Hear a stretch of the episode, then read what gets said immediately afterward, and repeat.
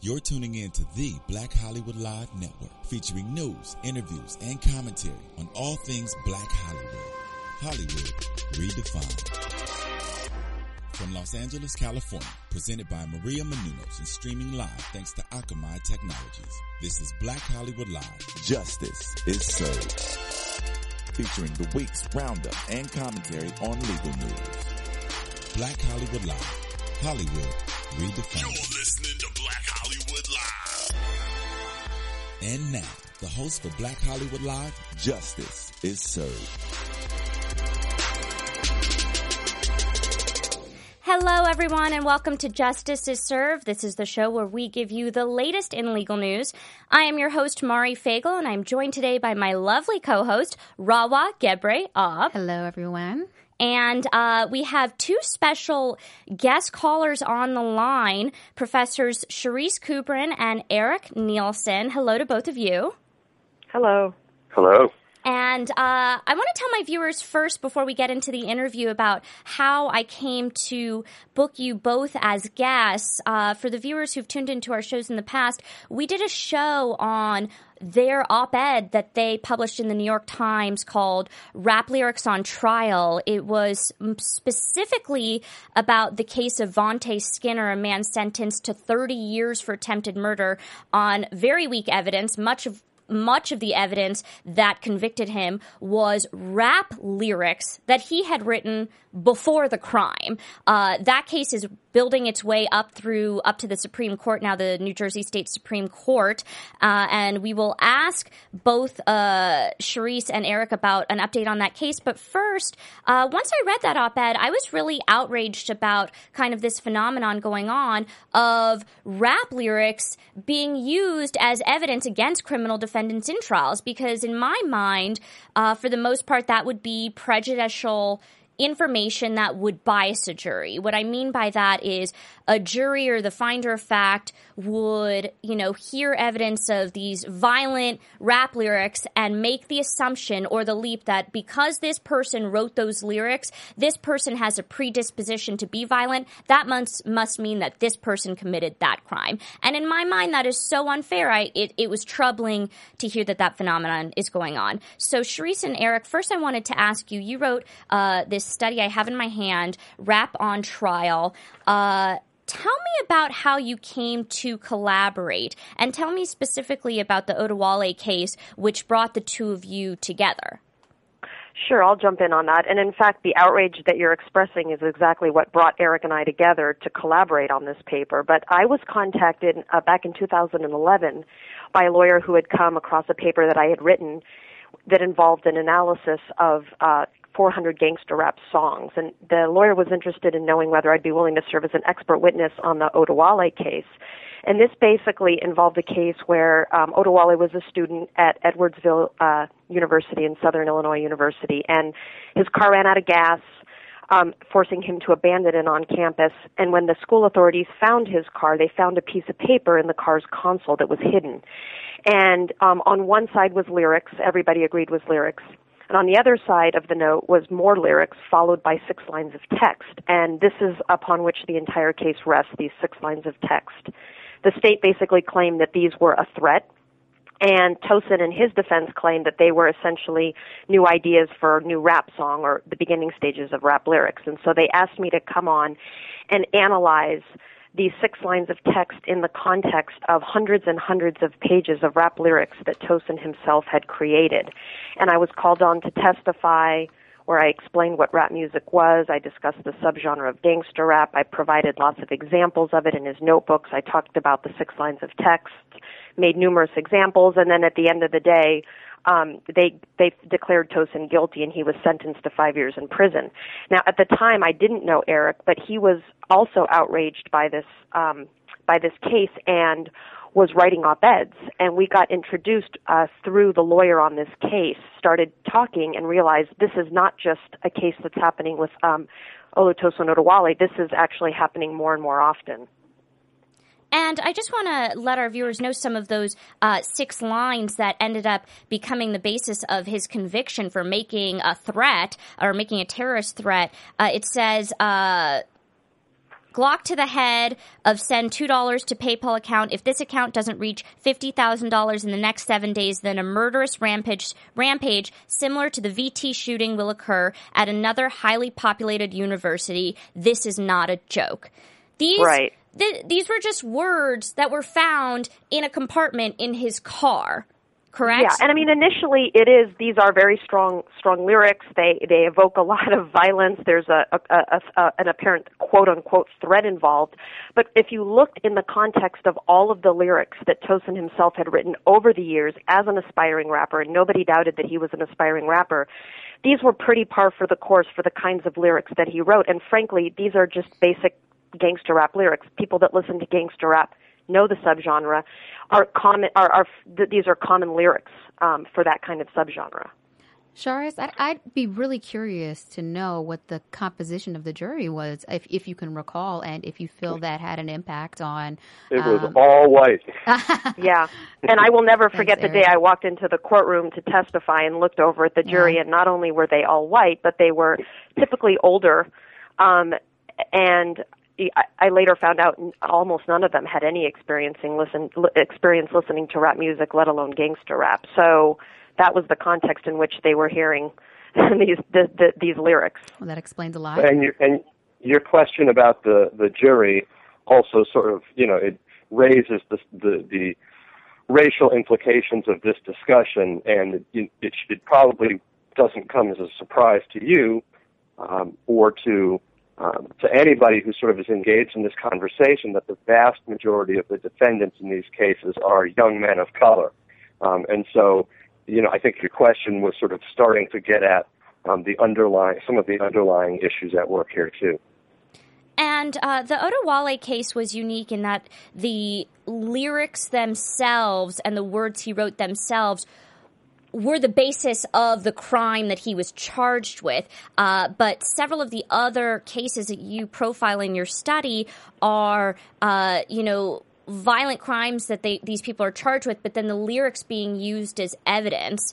Uh, so I want to talk about one of those cases that you mentioned in the study, just because of it really stood out to me, jumped out to me because of the stark sentence of death. In this case, this man was sentenced to death. Uh, Wilson was uh, charged with killing two detectives in Brooklyn uh, when the police arrested him, they found scraps of paper in his pocket with handwritten ly- rap lyrics discussing a killing. Those rap lyrics were introduced at trial, and he was ultimately found guilty and then sentenced to death. Can you tell me about that case and what uh, effect you think the reading of the rap lyrics had on his uh, his verdict? Well, well, I, I, I want to back up just for a second and say that the Oduwole case is not as unique as we may have initially thought. Um, you know, you noted that that was a case where the lyrics themselves were the the contents of the lyrics themselves were the sole basis for these charges, and in fact, we're turning up more and more of those cases where the actual rap lyrics um, are being treated as, for example, uh, terrorist threats or threats against other individuals. And I could probably name a few cases right now um, where that's going on. Um, in the case of, but, but you, you are right. Um, the vast majority of cases that we're finding um, involve rap lyrics as evidence of a defendant's involvement in some other crime. Right? You commit, you- you're accused of murder, bring in rap lyrics, gangster rap lyrics that uh, have uh, these depictions of murder, and you sort of try to connect the dots. Um, the Ronell Wilson case is interesting. Uh, it, it, it went on for a number of years, and to be honest with you, I'm not sure when the lyrics, if the lyrics were introduced during the guilt phase, but they were certainly introduced during the sentencing phase. Um, and that is something that we're finding more and more of as well. I mean, as Charis and I have explored this topic and started researching it in real detail, what we're finding is that rap lyrics are showing up at all stages of the criminal justice process. So, and, that makes it that makes it very, very difficult, frankly, to to quantify. Um, but it means that we're seeing cases where people are being indicted um, thanks to um, rap lyrics. In fact, we're working on looking at a case right now um, out in California um, involving uh, rap videos um, that ended up in the indictment uh, of an aspiring rapper. Um, we're finding them in trials. We're finding them in sentencing hearings. Um, we're finding that they become, uh, you know, less officially, they become leverage uh, for prosecutors um, to compel a plea bargain. Uh, because, of course, defendants and their defense, defense attorneys are not stupid. They know how, as you said at the beginning, how prejudicial, how powerful these can be. And so to take it back to the Ronell Wilson case, you know, I can't, I can't tell you in that case what role the rap lyrics played, but I can tell you that based upon our research and some empirical research um, conducted, you know, in the 1990s, for example, that they do exert um, a significant impact on jurors. In your experience, uh, how would you say that prosecutors are actually accounting for these cases where, or these instances where rap lyrics are written or composed months or or years ahead of or before any alleged incidents occur? Um, I'd be I'd be really curious to hear your thoughts on the, that. The motive or intent. I mean, it, it, it, they, those are the they have two ways really. I mean, I, I don't like I don't I don't want to get too caught up in the in the legal justifications because it, regardless of how they're doing it, the underlying assumption is that they're just negating rap music as art um, and, and, and, and suggesting or saying outright that they are accurate reflections of the uh, author's mindset or behavior. But in the case of lyrics that are written well in advance, um, they it, they introduce them as um, evidence of a defendant's knowledge, identity, um, that kind of thing with respect to the crime. That's what they say. Um, but that is not, in my view, why they are actually bringing them in. Generally, you can't say to the judge, um, I would like to bring these in to smear the defendant's character. Uh, but that is, I believe, exactly what they're trying to do. So that they will look for any legal justification they can to get the lyrics in front of the jury um, so that they can achieve the prejudicial um, effects they can't admit that they're trying to achieve. And I just want to explain to some of our viewers and listeners that uh, normally past acts, past incidents, uh, past behavior by a defendant would be considered character evidence that cannot be used in the present case against them. But there are certain exceptions to that general rule, and the exceptions would mm-hmm. be if those prior acts uh, or you know prior instances of behavior go to the defendant's motive, you know the reason yeah. why they decided to carry out the crime, go to knowledge. Oh, I I knew it was illegal. Go to uh, their intent. I plan to do this. Go to their identity. You know this person has acted this way in so many specific instances, these several times, it has to be this person. So there's certain exceptions where um, prior acts are able to be introduced to a jury, and it is the judge's role as the gatekeeper of facts uh, exactly. to decide what the jury can and cannot hear. It is the judge's role to weigh the evidence and decide whether the jury hearing that information will be unfairly biased, and they will make an assumption that's outside of the facts of the case. They will make an assumption because this person wrote these rap lyrics, you know, months before this crime, that must mean that they committed this crime. So, so tell me, uh, Charis and Eric, how is it? Do you think that uh, judges are lacking in their role as gatekeeper? I mean, I think Charles, judges, you want to handle that? Yeah. Yeah, yeah. I was going to say. I mean, I think judges are no different from a lot of the players in the courtroom, which is that they're not. They don't have intimate knowledge about rap music themselves, and so I don't. I'm not quite sure that it's intentional. But on the other hand, they're they're also assuming that these are autobiographical confessions of behavior, right? Or um, and and the assumptions along with that is then therefore um, right, it should be admitted as evidence, and we certainly um, don't need a, an expert witness or someone else to to to explain the lyrics because there's nothing to explain. It's just somebody confessing to a crime, right? But I do think judges need to be held accountable for the fact that they are letting these lyrics in. I mean, one question I get a lot is, well, are defense attorneys putting up a fight to have these lyrics out? And the answer is absolutely yes. Every yes. defense attorney I've spoken with and in the cases that I've testified in, they are filing pretrial motions. They are collecting as much information about the about how these lyrics are problematic as evidence. They are They're calling us. with Eric and I. Exactly. I mean, we get we've been getting so many calls and requests for this paper partly because this is this is a new issue, but it's becoming a very common issue. And how do they explain to the judge and the prosecutor and the juries that this is not right as evidence, that this is artistic expression? It is not literal. It's not literal. And they make very they, they, they make good they make salient points. Their claim, you know, the the, the the the the arguments that defense attorneys generally make are, in my mind, um, the ones I've seen, and I've seen a number of them, are thorough. Um, they're on point, um, Mm-hmm. but they usually fail.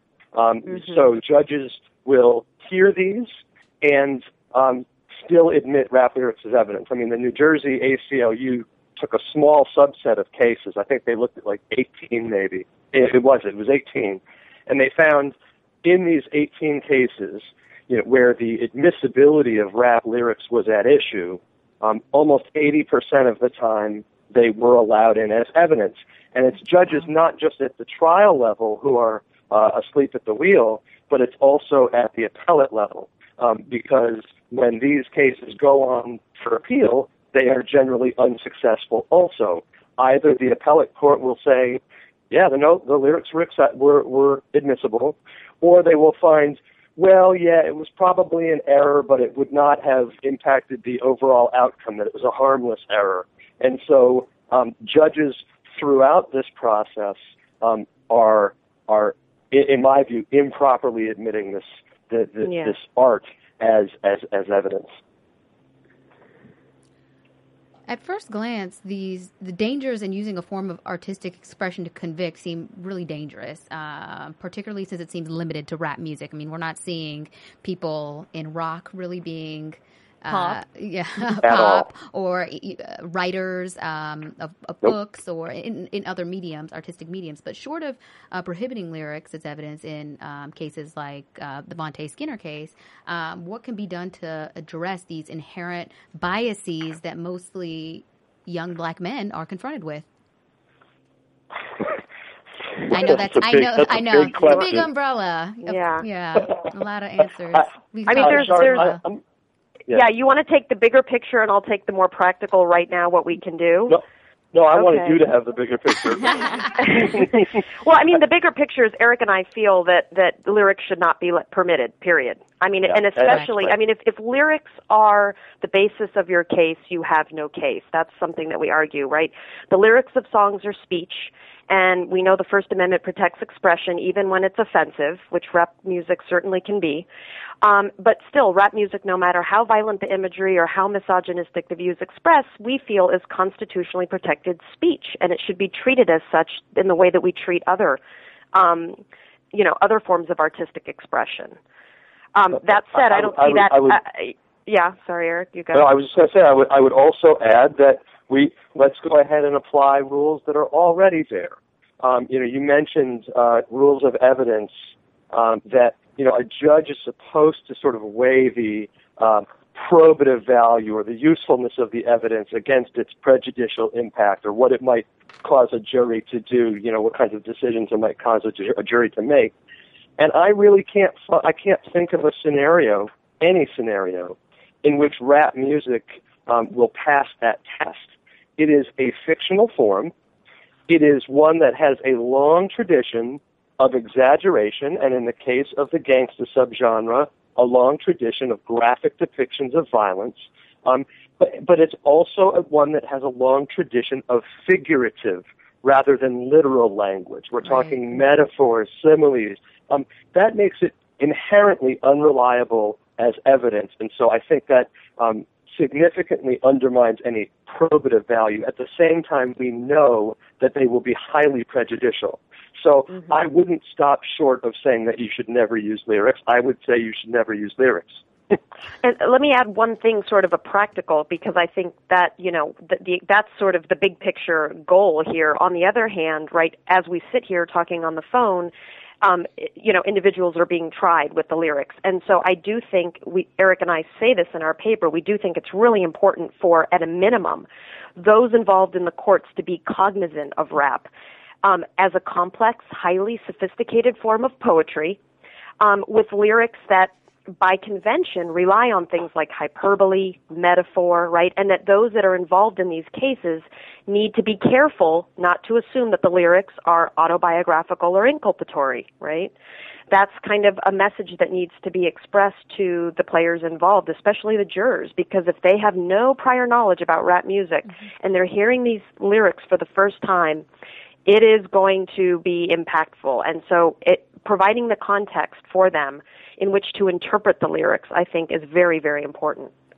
And now, Eric, uh, you mentioned that it is rare that uh, an appellate court will. Uh, say that that the use of evidence is indeed prejudicial, but that is what happened in the Vonte Skinner case. Uh, in that Correct. case, it has gone up to the state supreme court. Uh, so, tell me what's happening in that case, because. W- we want to have you back on in the future, hopefully, uh, once you know that case progresses, because it could be kind of the a, a solution, at least in that state, uh, if if the state supreme court does decide that the use of this evidence was indeed prejudicial. That's right. Uh, I mean, and you're right that there have been some notable exceptions to um, the claim I made that appeals are generally uh, generally fail. For example, uh, the Massachusetts uh, Supreme Court uh, a year or two ago um, overturned a verdict based upon the inappropriate use of rap videos. Um, and there was another one, I think, a year before that in Maryland. So there have been some cases.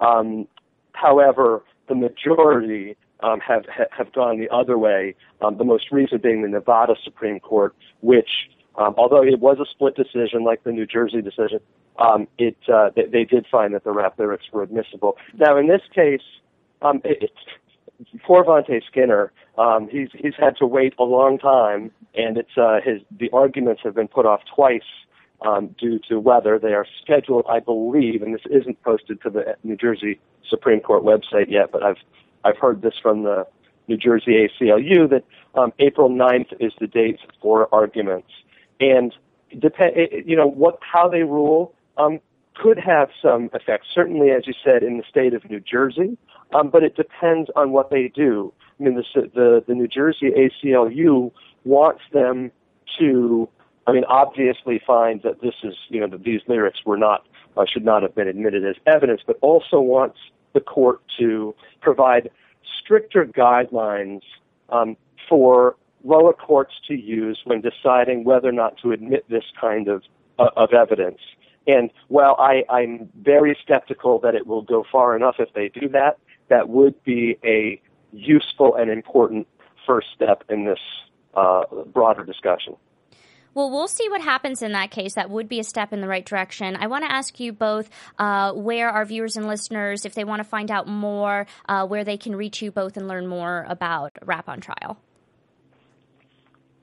Well, we have our paper posted in several locations, um, including our web pages. So you can find me uh, at UC, on, on the UCI um, Department of Criminology Law and Society webpage under Charis Kubrin with access to the paper and other related papers there. Right, and the journal that we published our longer study in um, is called Race and Justice, and the paper is published there online. The print edition will be available. Um, and and for people who just want a sort of primer on the issue, I think our New York Times op-ed, the one that you sort of opened with, um, would be a good um, starter. Um, I've written a couple of op-eds for um, the Atlantic and Huffington Post that sort of cover similar ground, but with other cases. Um, that's a good way to start. But I think our, our the paper that we just published a couple of weeks ago in Race and Justice um, will provide the best um, overview. Oh, and also Andrea Dennis, um, who's at the University of Georgia Law School, she's a professor there. She wrote what is probably the seminal paper on this topic in 2007. Um, and so uh, I, I forget the, exa- the exact name of the journal that it appears in, but it's a law review article. Uh, it's Andrea Dennis, 2007. Um, that is also a really, really good uh, and important article on this. Well, I want to thank you both for joining us today. Uh, I really appreciate having an honest conversation about this issue Yes. because when I first read about it, as I said, I was outraged. So uh, I was happy to see Eric. You reached out to me on Twitter after our episode aired, and I uh, am very happy to have you both discuss this important issue with us. Uh, and thank you both for being with us today. Thank you very much. Thank you for having us and for drawing attention to this. Well, that was Eric Nielson and Charis Kubrin. Uh, if you want to look up more, they said it's in Race and Justice Rap on Trial. Uh, we will come back to discuss our three cases for on the docket, our legal roundup of news of the week. Uh, but before we do, we have a quick video from our founders of Black Hollywood Live, Maria Menounos and Kevin Undergaro. The two of them are in an amazing new reality show called Chasing Maria Menounos. I just watched the first episode on Tuesday, and uh, here we have the video for you guys. Tuesdays on Oxygen. I'm Maria Menounos, and my life can get a little crazy. I host Extra. I'm an actor, producer, dancer, wrestler, and a lot of other things. I live with Kevin, my boyfriend of 15 years. Do you really love me? I would say that I'm in serious like. And my parents. Yep, I just said I live with my parents. You drive me crazy. You drive me crazy. My parents want us to get married. You both love each other. Get married. Kevin and I don't. I am going to get married when I want to get married. I think I want kids. Kevin definitely doesn't want them now. This is being pushed on us. And of course, my parents wanted them yesterday. This year you gotta have it. And I have a house full of people counting on me financially. If I take my eye off the ball, everything can fall apart. It doesn't matter what anybody else thinks or wants us to do. It's what we want to do. Everyone thinks that they know what's best for me, but I'm really the only one. I have got to figure things out. Chasing Maria Menounos is so new. Every Tuesday at 10, 9 central, starting March 18th, only on Oxygen. Okay, and we're back. We've got we've got three stories to talk about today on the docket, and uh, let's go ahead and kick this off. Um, first one, Oscar Pistorius.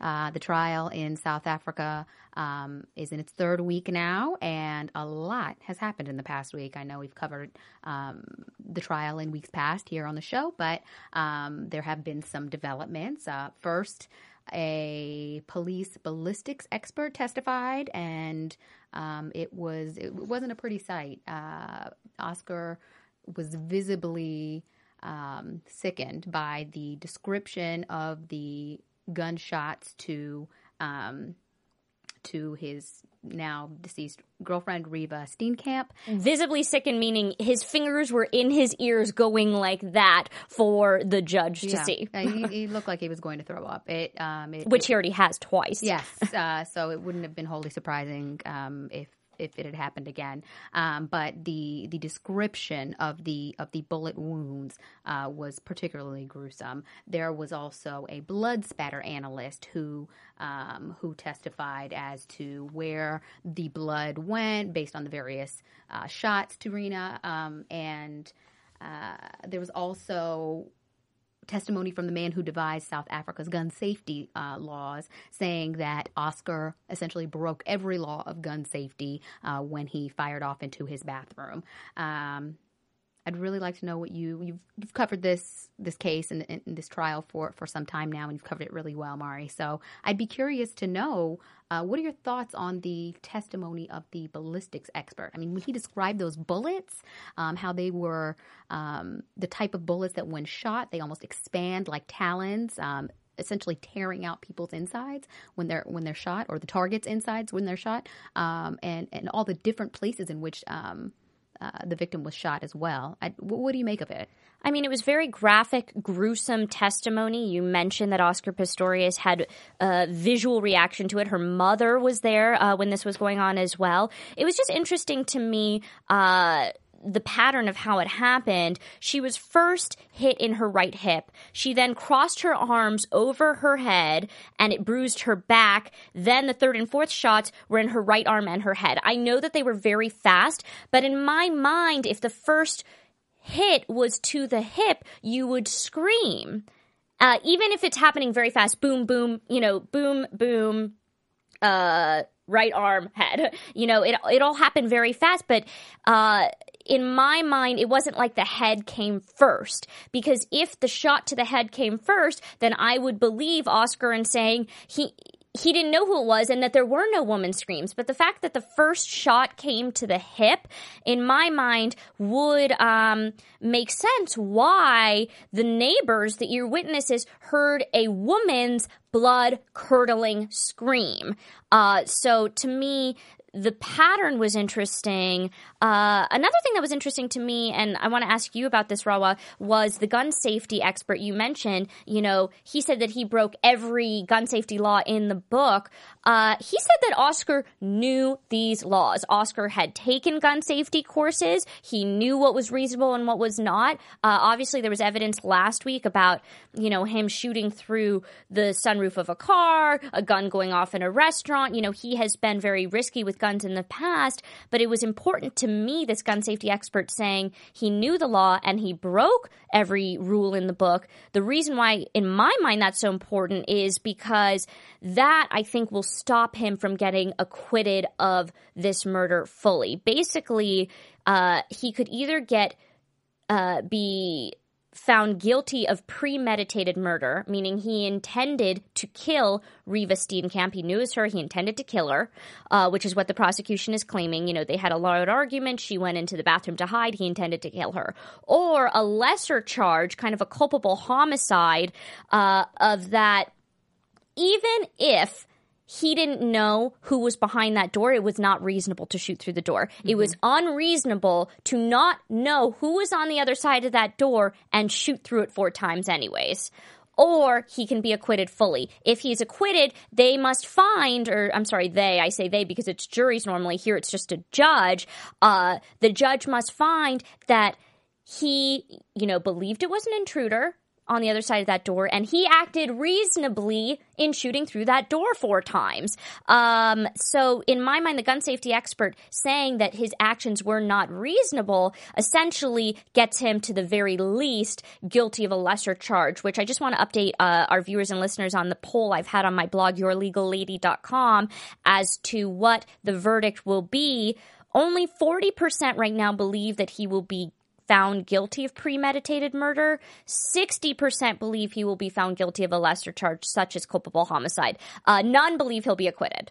But uh, it is interesting how that's shaping out. If you want to cast your vote, go to yourlegallady.com. Uh, what do you think about those numbers, and what's your prediction? Well, um, as to the implausibility of acquittal, I am with I'm with everybody else and, and you. It's not it's just not going to happen in my opinion. Um, as to the gun safety, I mean, as the gun safety expert, I, I have some questions. I mean, in, in the heat of the moment when you are in your home and you think that there's an intruder, um, are you necessarily going to follow all the right rules, all the right laws? Um, and I think there's an argument to be made for that. I don't think it will completely absolve him of any culpability, but I do think that um, I do think that it it, plays a role in, in, in the doubt. I mean, I think that, of course, it, it's not the same, but with regard to traffic laws, I mean, all of us who drive, we had to pass some type of licensing exam and um, presumably a driver's test. And uh, there are times when even the best of us, um, best of us drivers, could not necessarily follow all the rules involved with um, with driving, but does that necessarily uh, go to culpability or go to intent. Uh, not necessarily. I think there's definitely a heat of argument. Um, case to be made here. So we will see how this plays out. There's um, there's some interesting things happening in terms of the prosecution wrapping up the case early. Um, just on Wednesday, I believe a uh, the, the prosecutor initially listed 107 witnesses to be called, and uh, on Wednesday stated that he was close to wrapping up his case, and only 18 have testified to date. So uh, there are a couple ways this could go. Maybe there's some big new smoking gun that they need to, um, the prosecution needs to evaluate, or uh, maybe uh, maybe the case is turned for the worst, and he and the prosecutor doesn't think that this is going to go in the direction that he'd like it to. So we'll see how this. or out. maybe they're just keeping the defense on their toes. Oftentimes they'll present a long list so that the defense thinks I have to prepare right. for all 107 of these witnesses, mm-hmm. and you know they're not sure as to who who they're you know who they're actually going to call when it gets to trial. Right yeah, we'll continue to see how this plays out, monitor it, and um, and talk about it some more as as uh, the trial continues.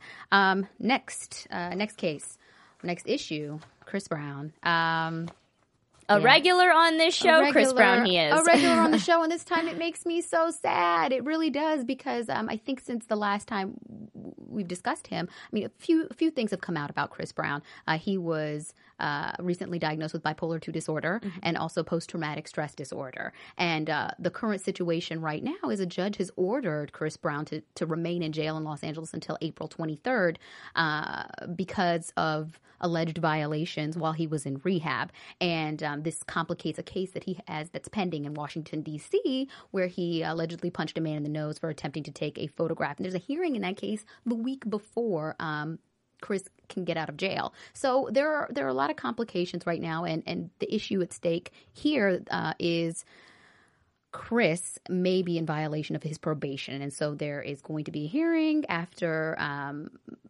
or on April 23rd. And at that point, the prosecution only has to prove by a preponderance of evidence, which is essentially the proposition is more likely than not to have happened. Um, the prosecution has to has to prove that um, that Chris violated the uh, the terms of his probation. And um, according to the rehab center, what we're hearing, what we're reading, and I don't, I'm not sure if all of this is confirmed yet, but what we're reading is he violated a rule that um, he must stay away from all female rehabbers and apparently or allegedly he touched one's shoulder one's elbow um, he left the facility for an unauthorized visit and um, refused a drug test which later came back negative upon his Mhm. return so um, i mean eh, when you look at those violations just alone they don't really seem exce- they don't seem like uh, they would bring back an excessive punishment. But given his history, um, eh, there's there's a lot at stake here. Uh, the judge could essentially sentence him to the maximum amount of imprisonment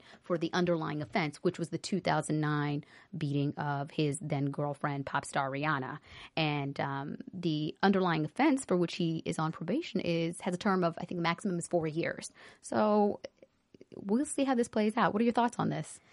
I mean, he is a great attorney, Mark Geragos. Mhm. Uh, I know Mark, and um, I just think he will keep him out of jail uh, for that maximum amount. I don't know if he can keep him out forever, though. Uh, but in my mind, I was thinking Mark Geragos just premiered a new show on CNN called Making the Case on Mondays. It's a great show. And he had to be in trial or in court, I'm sorry, in Los Angeles this Monday for his client, Chris Brown, yet again. And I was thinking to myself, I wonder what he thought when he had to get that call again of, oh, Chris has landed himself back in jail because of some other probation violation. This is just one headache after the other. And um, when he first uh, took on Chris as a client, uh, he told me that it was right after, like, hours after he allegedly, or not allegedly, he uh, beat Rihanna. Right. And in 2009, and he got a call from another attorney, and, and he said, Who's Chris Brown and what's a Rihanna? Because he had no idea who Chris Brown was. Now he very well knows who Chris Brown is as his client. Uh, he says that uh, he has a fond admiration for Chris Brown. I've talked to him about it, and uh, hopefully we'll have him on our show in the future to discuss Chris Brown.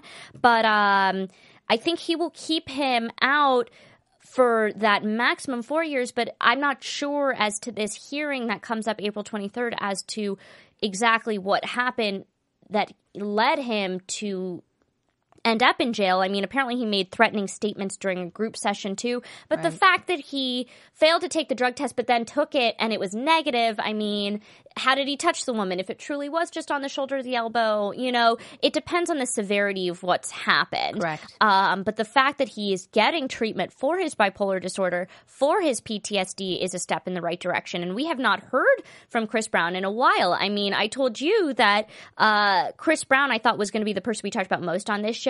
And then he's been silent the last couple months as he's been in rehab. And Justin Bieber has come and taken the reins uh, of this show. Right. Uh, but now Chris Brown is coming back. And I thought that he was on the right path. So it's, it's hard to see that. Um, you know he he isn't getting his anger under control. Right. Um. it- it- yeah. Given his recent diagnoses, I, I really do hope that he's able to uh, to work this out. Wishing him the best. And um, uh, let's wrap up with our with our last story. Kanye West. Another, favorite on this show. another show. favorite. So Kanye was um, sentenced to probation for assaulting a, a, a photographer, paparazzo, um, at uh, Los Angeles International Airport last summer, and uh, Gloria Allred, who um, we all know and love, uh, represents the photographer, and she's saying that this is not sufficient, and she will still pursue on behalf of her client a um, a vigorous. Um, civil lawsuit against the rapper. And um, this photographer is still allegedly suffering from physical and emotional um, wounds and uh, really believes that his case is very strong and has not. Uh, has not made it apparent that he's going to settle. I mean, it looks like he wants to take this case full throttle. Um, Kanye being sentenced to probation, uh, he also has been ordered to complete 24 anger management sessions and uh, 250 hours of approved community service. So, although the civil case or the criminal case is um, seems to be at bay right now. There's a whole civil component. I mean, he's he's being sued by this photographer, and the photographer does not want to settle. Usually, in cases with Kanye, and it's sad that I even have to say that in cases with Kanye because there have been several. Um, you see people who are maybe looking for a quicker payday, just want to Mhm. settle, just want to get it out of the way. I mean, there was an incident where there was a, a young man who uh, hurled, allegedly hurled racial epithets at his fiancee Kim Kardashian, and um, and and Kanye reacted. Uh, in a way that apparently he had to pay a settlement uh, out to this out to this young man. It happened very quickly, and so he he's a lightning rod for this uh, type of thing. And, and uh, I, I don't know how this is going to play out. I mean, these I know how it's going to play out. There, he's going to offer the big bucks eventually because he doesn't want to have a deposition. Uh, like we saw with Justin Bieber, these celebrities, um, the people who sue them have leveraging power Right. because uh, they can say either you offer me the big bucks or I'm going to depose you.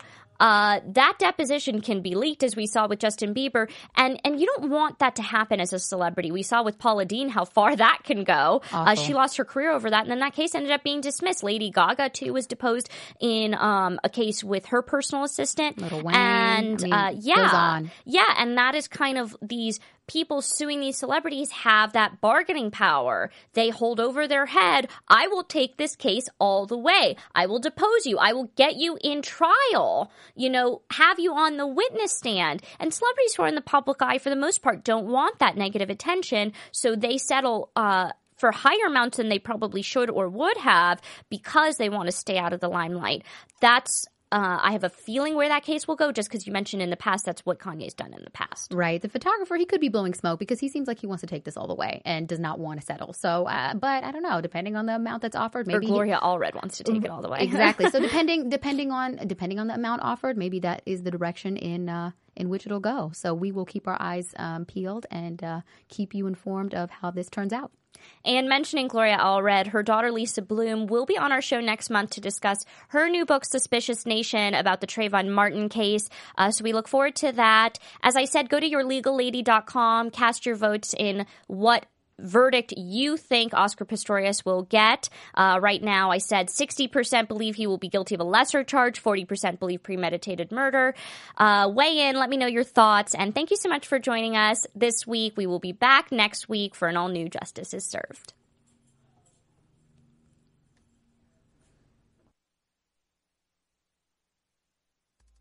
From producers Maria Menounos, Dario Kristen, Tiana Hobson, Keven Undergaro, and the entire BHL crew, we would like to thank you for supporting Black Hollywood Live, the first online broadcast network dedicated to African American entertainment. For questions and comments, contact us at info at blackhollywoodlive.com. Like us on Facebook, tweet us or Instagram us at BHL Online. And I'm your BHL announcer, Scipio. Instagram me at Planet Scipio. Thank you for tuning in.